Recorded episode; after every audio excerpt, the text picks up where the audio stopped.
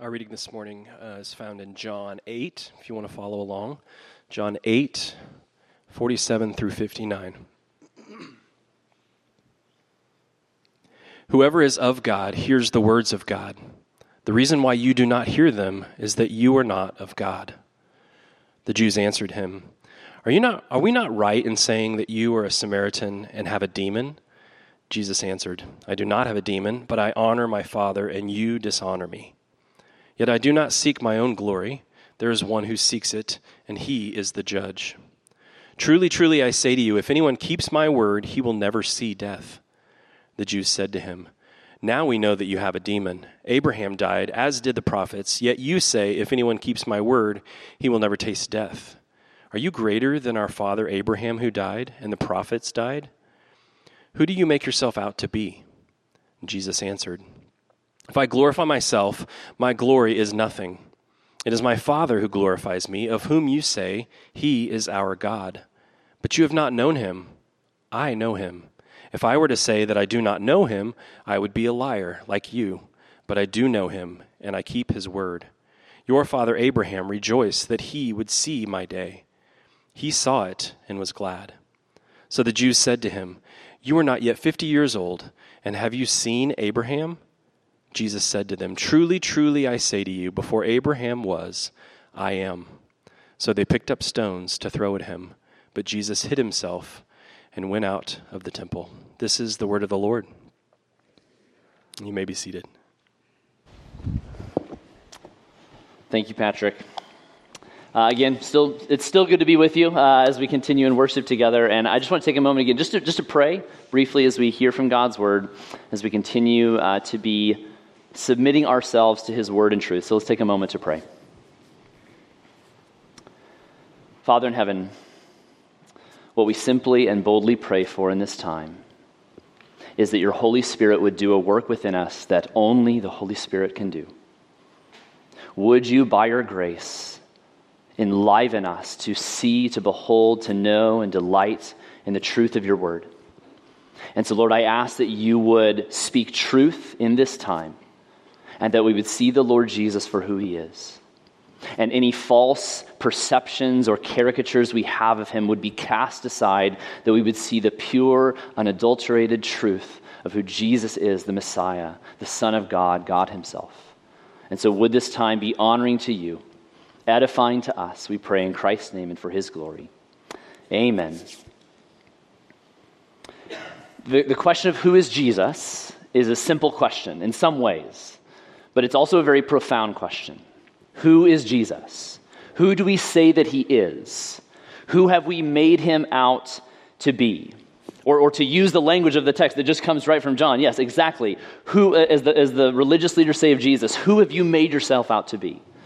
And that question should be asked of us. Who do we make Jesus out to be? And while that sounds like a theological question, it is, it's no less than that. It is also a very historical question. It's a cultural question. It's a sociological question. Because the, the, the, question of who Jesus is is not just a question that religious people ask. Jesus is too significant of a character in human history and culture to simply have no opinion of him. He cannot be of no consequence because of the magnitude of his impact. Jesus of Nazareth is arguably the most influential character in human history. There have been, um, I mean, no, more, no other person has had more books written, songs sung, paintings painted, communities created, speeches given, memes memed about anybody else other than Jesus. And so, regardless of what you think about him theologically, you cannot have no opinion. There's a lot of negatives there, but you can't be um, uh, ambivalent or neutral about Jesus. And so, even if you aren't a follower of Jesus, you still have to reckon with who this man is, who he claimed to be, and what we do with him now. And so, who is Jesus? Who do we say that he is? And to use the question of the text, who do we make Jesus out to be? And that's the question that I want us to explore together as we turn to our text in John chapter 8. We are in the Gospel of John. If you're new with us, we've been in this series called The Signs of Life, where we are exploring the ways in which Jesus is pointing us to the type of king that he is and the type of kingdom that he is bringing and has brought and will bring in fullness. And today we come to perhaps one of the most emphatic signs in the Gospels where Jesus reveals his identity and his divinity, not just as the Son of God, but as God himself. And so we will see who Jesus has made himself out to be. But the question still remains for us who do we make Jesus out to be? And so, with that said, if you have your Bibles open, whether paper or electronic, turn to John chapter 8 and I want us to walk through these ancient words together as we consider this question.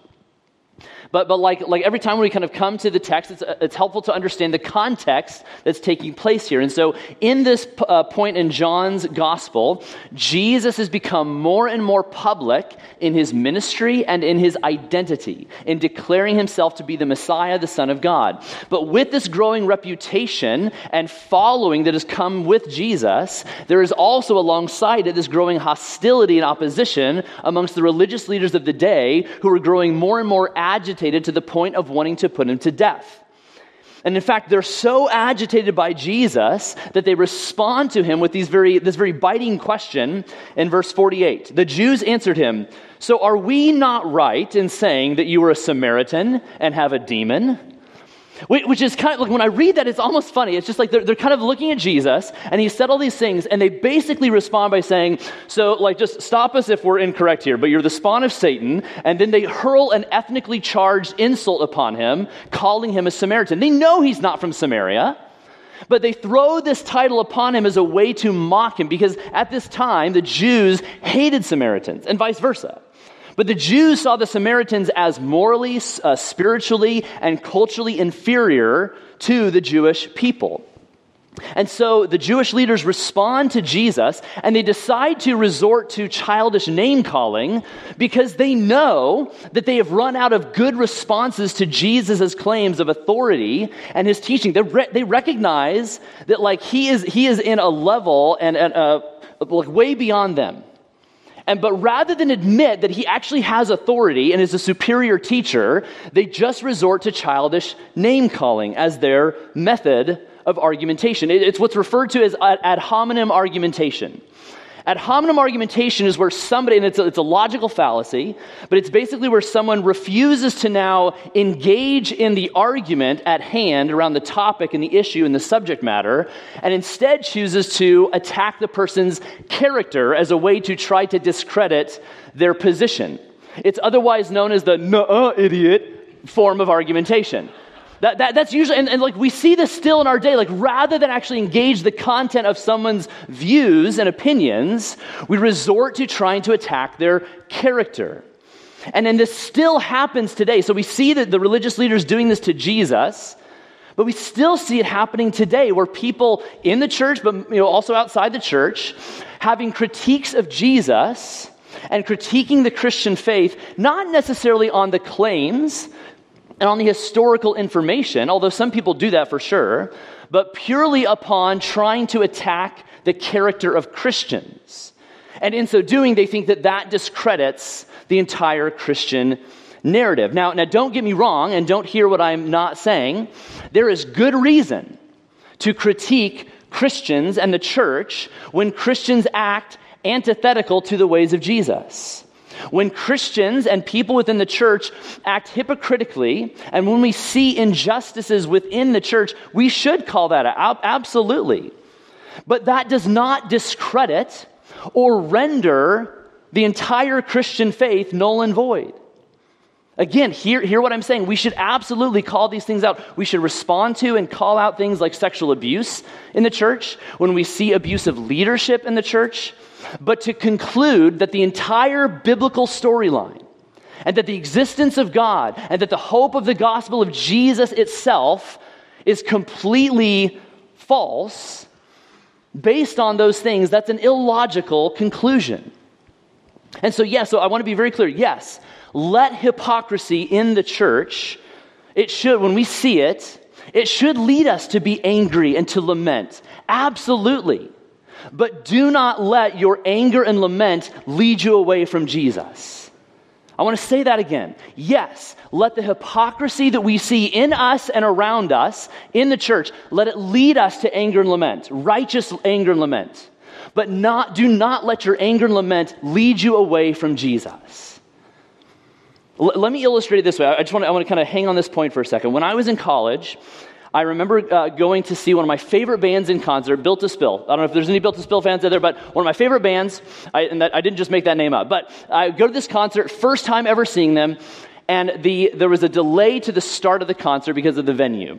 And so we're waiting outside for a long time for the concert to start. Finally, we're let into the venue like a couple hours later. Then it doesn't even start on time.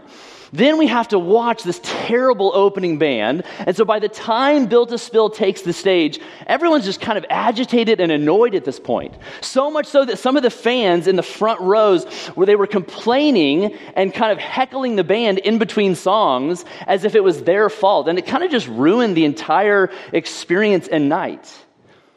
But here's my question to you Do you think that I allowed the behavior of a few annoyed Built to Spill fans keep me from enjoying their music and buying their subsequent records and going to future concerts? No. Yes, it was an annoying experience because of these fans, but it didn't change my enjoyment and love for this band. But this is what happens often today in the church that we look at the hypocrisy and the brokenness in the church, the abuse we see, the hypocritical lifestyles, and we rightly call it out. But we need not see that as grounds for walking away from Jesus. To use another example, when the Apostle Paul confronted Peter, who is the rock of the church that Jesus referred to, he confronts Peter in Galatians 2 for Peter's hypocritical and racist acts. And do you know what Paul does? Does Paul throw his arms up and like, this whole Christianity is a scam? Jesus is probably still rotting in his tomb. I'm going to change my name back to Saul and go beat up some Christians. Like, he doesn't do that. Instead, do you know what Paul says? He confronts Peter because Peter's actions were out of step with the gospel. And so, in this moment, the reason why Paul doesn't just walk away from Jesus because of Peter's hypocrisy is because Paul was measuring Christians by the gospel and not the other way around. I'm going to say that one more time. The reason why Paul did not walk away from Jesus is because he was measuring Christians by the gospel and not the other way around. And we need to be very careful that we don't slip into that same slippery slope argument. We must measure Christians by the gospel not the other way around. And so, so if you're a follower of Jesus, or even if you're not a follower of Jesus, don't let the perversions of some Christians change the way that you view the person of Jesus. Don't respond to Jesus in the ways that the religious leaders did by simply resorting to mocking him and insulting him just because they didn't like him. But I also, we should be on guard that we don't respond in the other way the religious leaders did by trying to place Jesus into this uh, predetermined, defined box. The religious leaders, they, they, they tried to make Jesus out to be something that he wasn't, and then argued and attacked that version of Jesus. This is what the, religi- what the religious leaders tried to do with Jesus when he claimed that those who keep his words will never see or taste death. And that's a bold statement that Jesus makes. And the religious leaders, in responding to this, said this in verse 53 Are you greater than our father Abraham who died, and the prophets who died? Who do you make yourself out to be? So the religious leaders could not comprehend what Jesus was saying in this moment. They, they, they were so set on, in their own ways and their own traditions and their own ways of thinking that they couldn't even fathom that Jesus was claiming to be the Messiah in their presence. They wouldn't allow Jesus to challenge or to disrupt their preconceived ideas of what truth is, of what the scriptures are. They wouldn't allow Jesus to challenge their perspectives. And I think this same phenomenon is at play in the church today. Not, not by and large per se, but we see it both in and outside the church. And so, sure, we, we may have an interest in Jesus, this quasi interest in him. We like some things that he has said. We value his wisdom and instruction, but, but at the end of the day, he's still just a voice that speaks into our life and who fits into our preferences, our perspectives, and our positions, rather than forming our preferences, perspectives, and positions. It's common to find skeptics or, or people who are maybe spiritually curious say something like this I like what Jesus says. I like much of his teaching, but, but to claim and to accept and to receive the fact that he is God or the Messiah, that's, that's a harder pill to swallow. And I think that there are people in the church who, even if they don't admit it, functionally believe that same thing. I like a lot of what Jesus says, but I get a little bit uncomfortable and queasy and sick to my stomach when I hear Jesus talk about being God and divine. And so, if we have made Jesus out to be someone whose words have eternal value, but is himself not eternal, then we are not following or believing in Jesus. And we should be very clear and honest with ourselves about that. Because Jesus claimed to not simply be a prophet, he did not simply claim to be a good moral teacher or even a divinely inspired person. He claimed to be God. And so, if we are going to accept Jesus for who he is, we must accept him in, its, in his totality. And while that claim that Jesus is God, while that clearly makes people outside the church uncomfortable, I think it also makes people inside the church uncomfortable. And we should be honest with ourselves in how we respond to the fullness of who Jesus says that he is. Do we, and so I'm speaking to, to those of us who would identify as followers of Jesus, do we actually believe what we believe about who Jesus has made himself out to be? Do we actually believe what we believe about who Jesus has made himself out to be?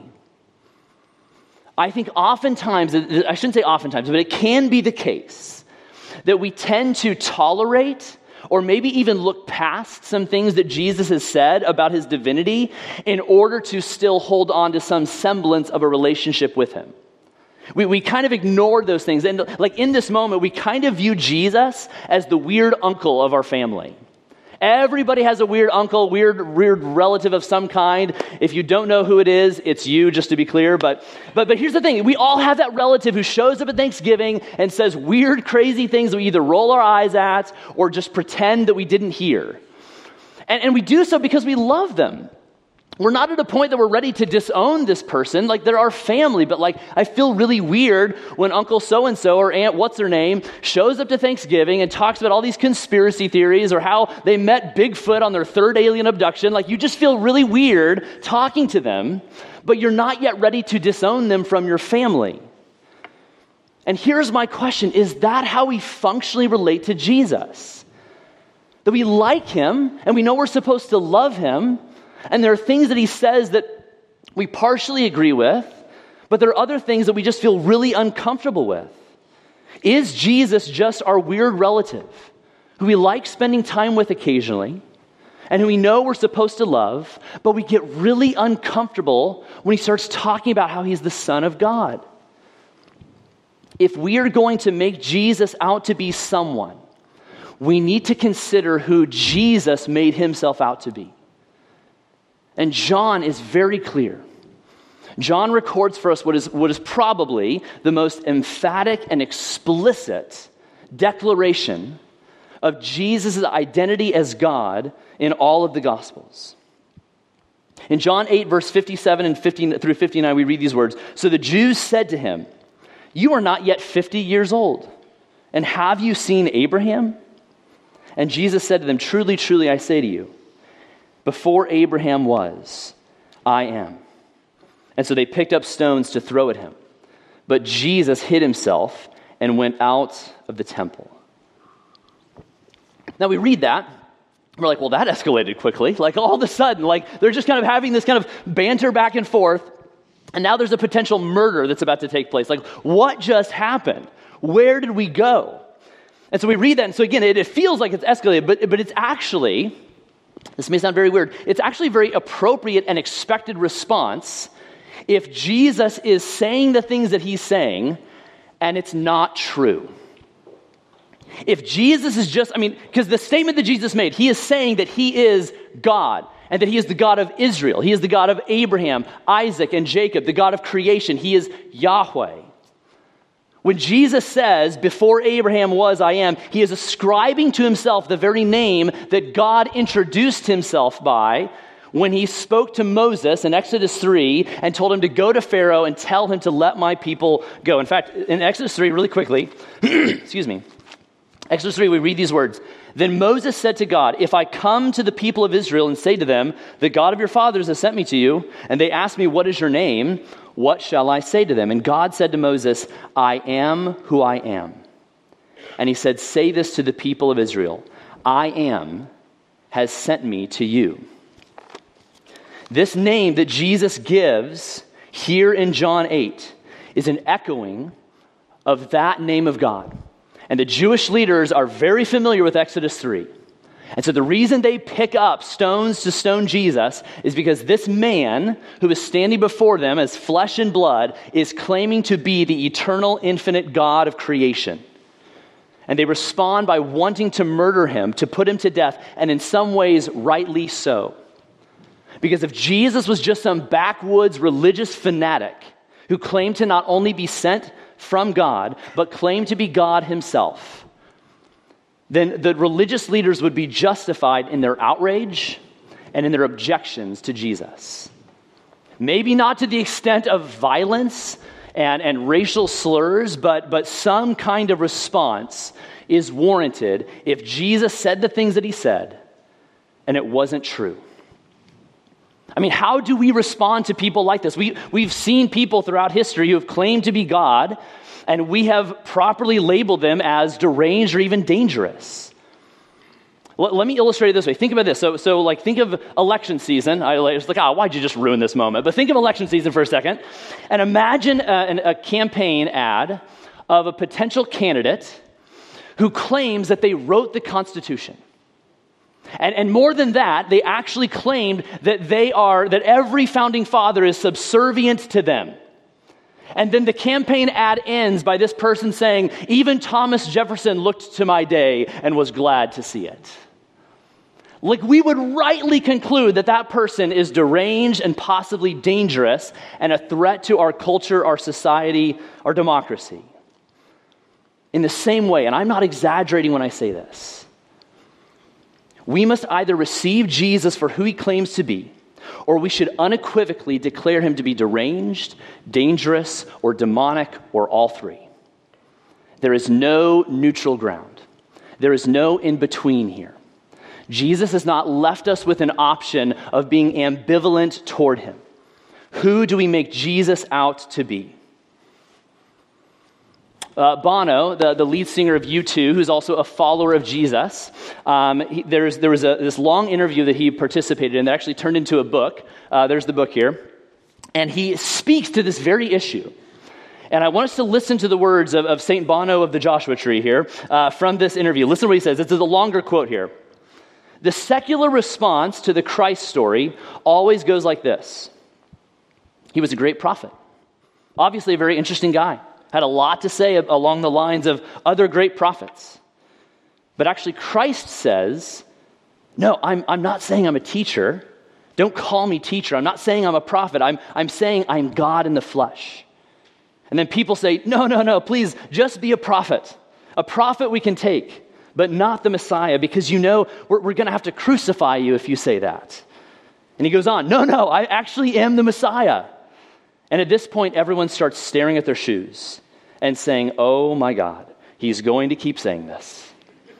And so, what you're left with is either Christ was who he said he was, God incarnate, the Messiah, or a complete nutcase. And the idea that the entire course of civilization for over half of the globe could have, have its fate changed and turned upside down by a nutcase, for me, that's a little far, uh, a little far fetched. So the question remains for all of us, regardless of what you believe about Jesus, is who do we make Jesus out to be? Each and every one of us, without exception, must give some kind of answer and response to this question who do we make Jesus out to be?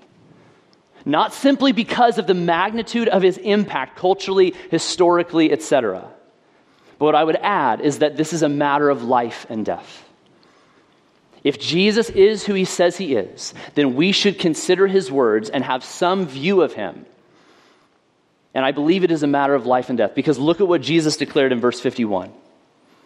Truly, truly, I say to you, if anyone keeps my word, he will never see death.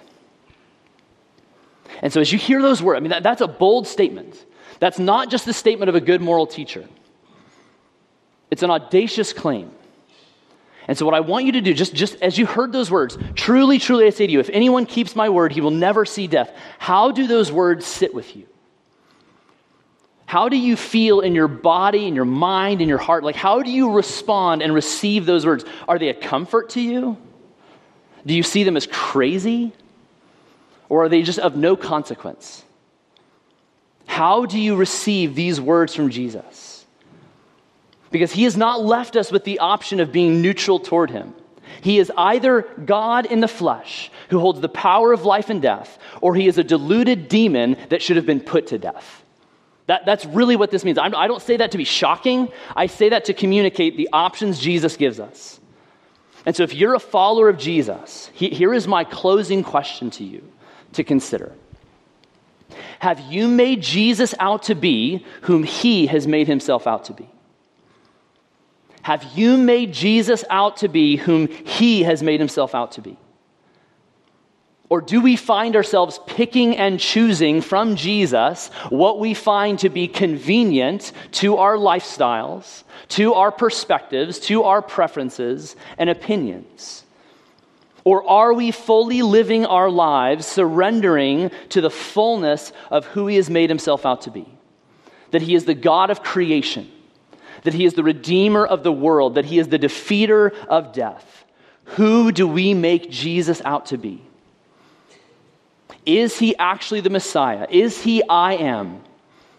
Or is he the weird uncle whom we like some parts of him, but feel really uncomfortable with the rest of what he says?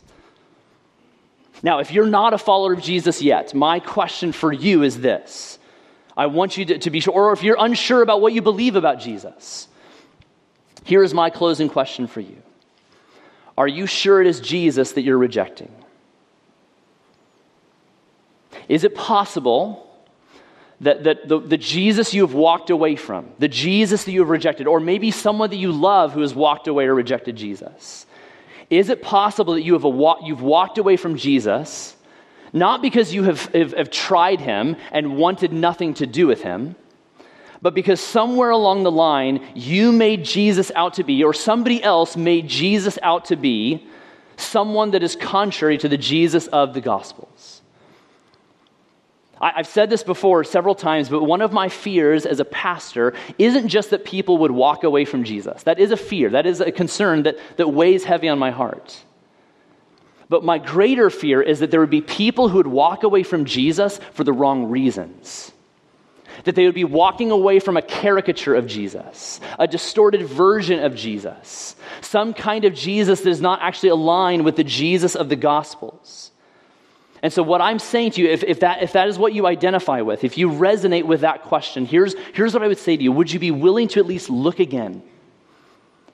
Would you be willing to at least listen closely and let Jesus speak for himself? Don't let tradition, don't let your, your imagination or some kind of woundedness, and I don't want to minimize that, don't let those things determine who Jesus is. Would you be willing to hear his words in the scriptures? Would you be willing to journey with his people in the church? Would you be willing to encounter his presence in prayer and respond to his love and worship and honestly ask the question, Who have I made Jesus out to be? Because he has come to make you out to be his very own. Jesus has come to not simply declare who he is, but he has come lovingly and profoundly come to tell us and declare who we are. And, and part of that news is a sad and broken news. It is a news that we are broken sinners, that we are dead, and that we have no hope in this world apart from him. But the good news is, as great as our desperate state is, it is not so great that his love and redeeming power cannot restore. And so, what I want us to consider in Jesus is the fact that he has come to make you into something new, to call you his very own by loving you, forgiving you, redeeming you, and calling you unto himself. Who do we make Jesus out to be? My hope and my prayer is that he would be found by us as the eternal God whose very words keep us from seeing and tasting death itself. Amen? Who do we make Jesus out to be? It is a question for all of us to consider.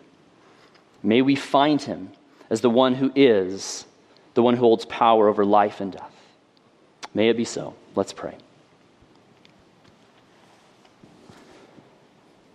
Father in heaven,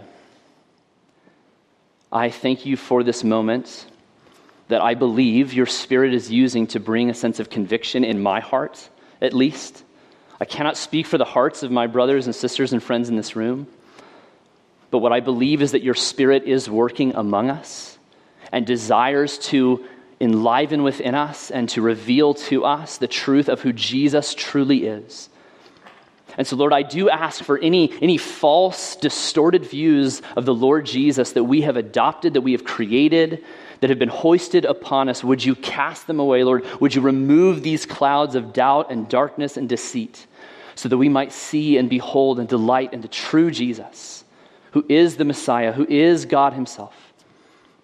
And so, Lord, I ask that you would do this work in us, that we might see him and know him, that we might find life in him, and find in him the only way in which we can go through death and only experience it as a shadow.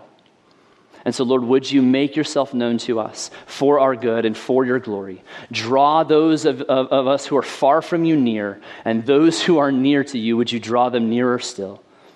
Would you do this by the power of your love and grace through the Lord Jesus and his Spirit?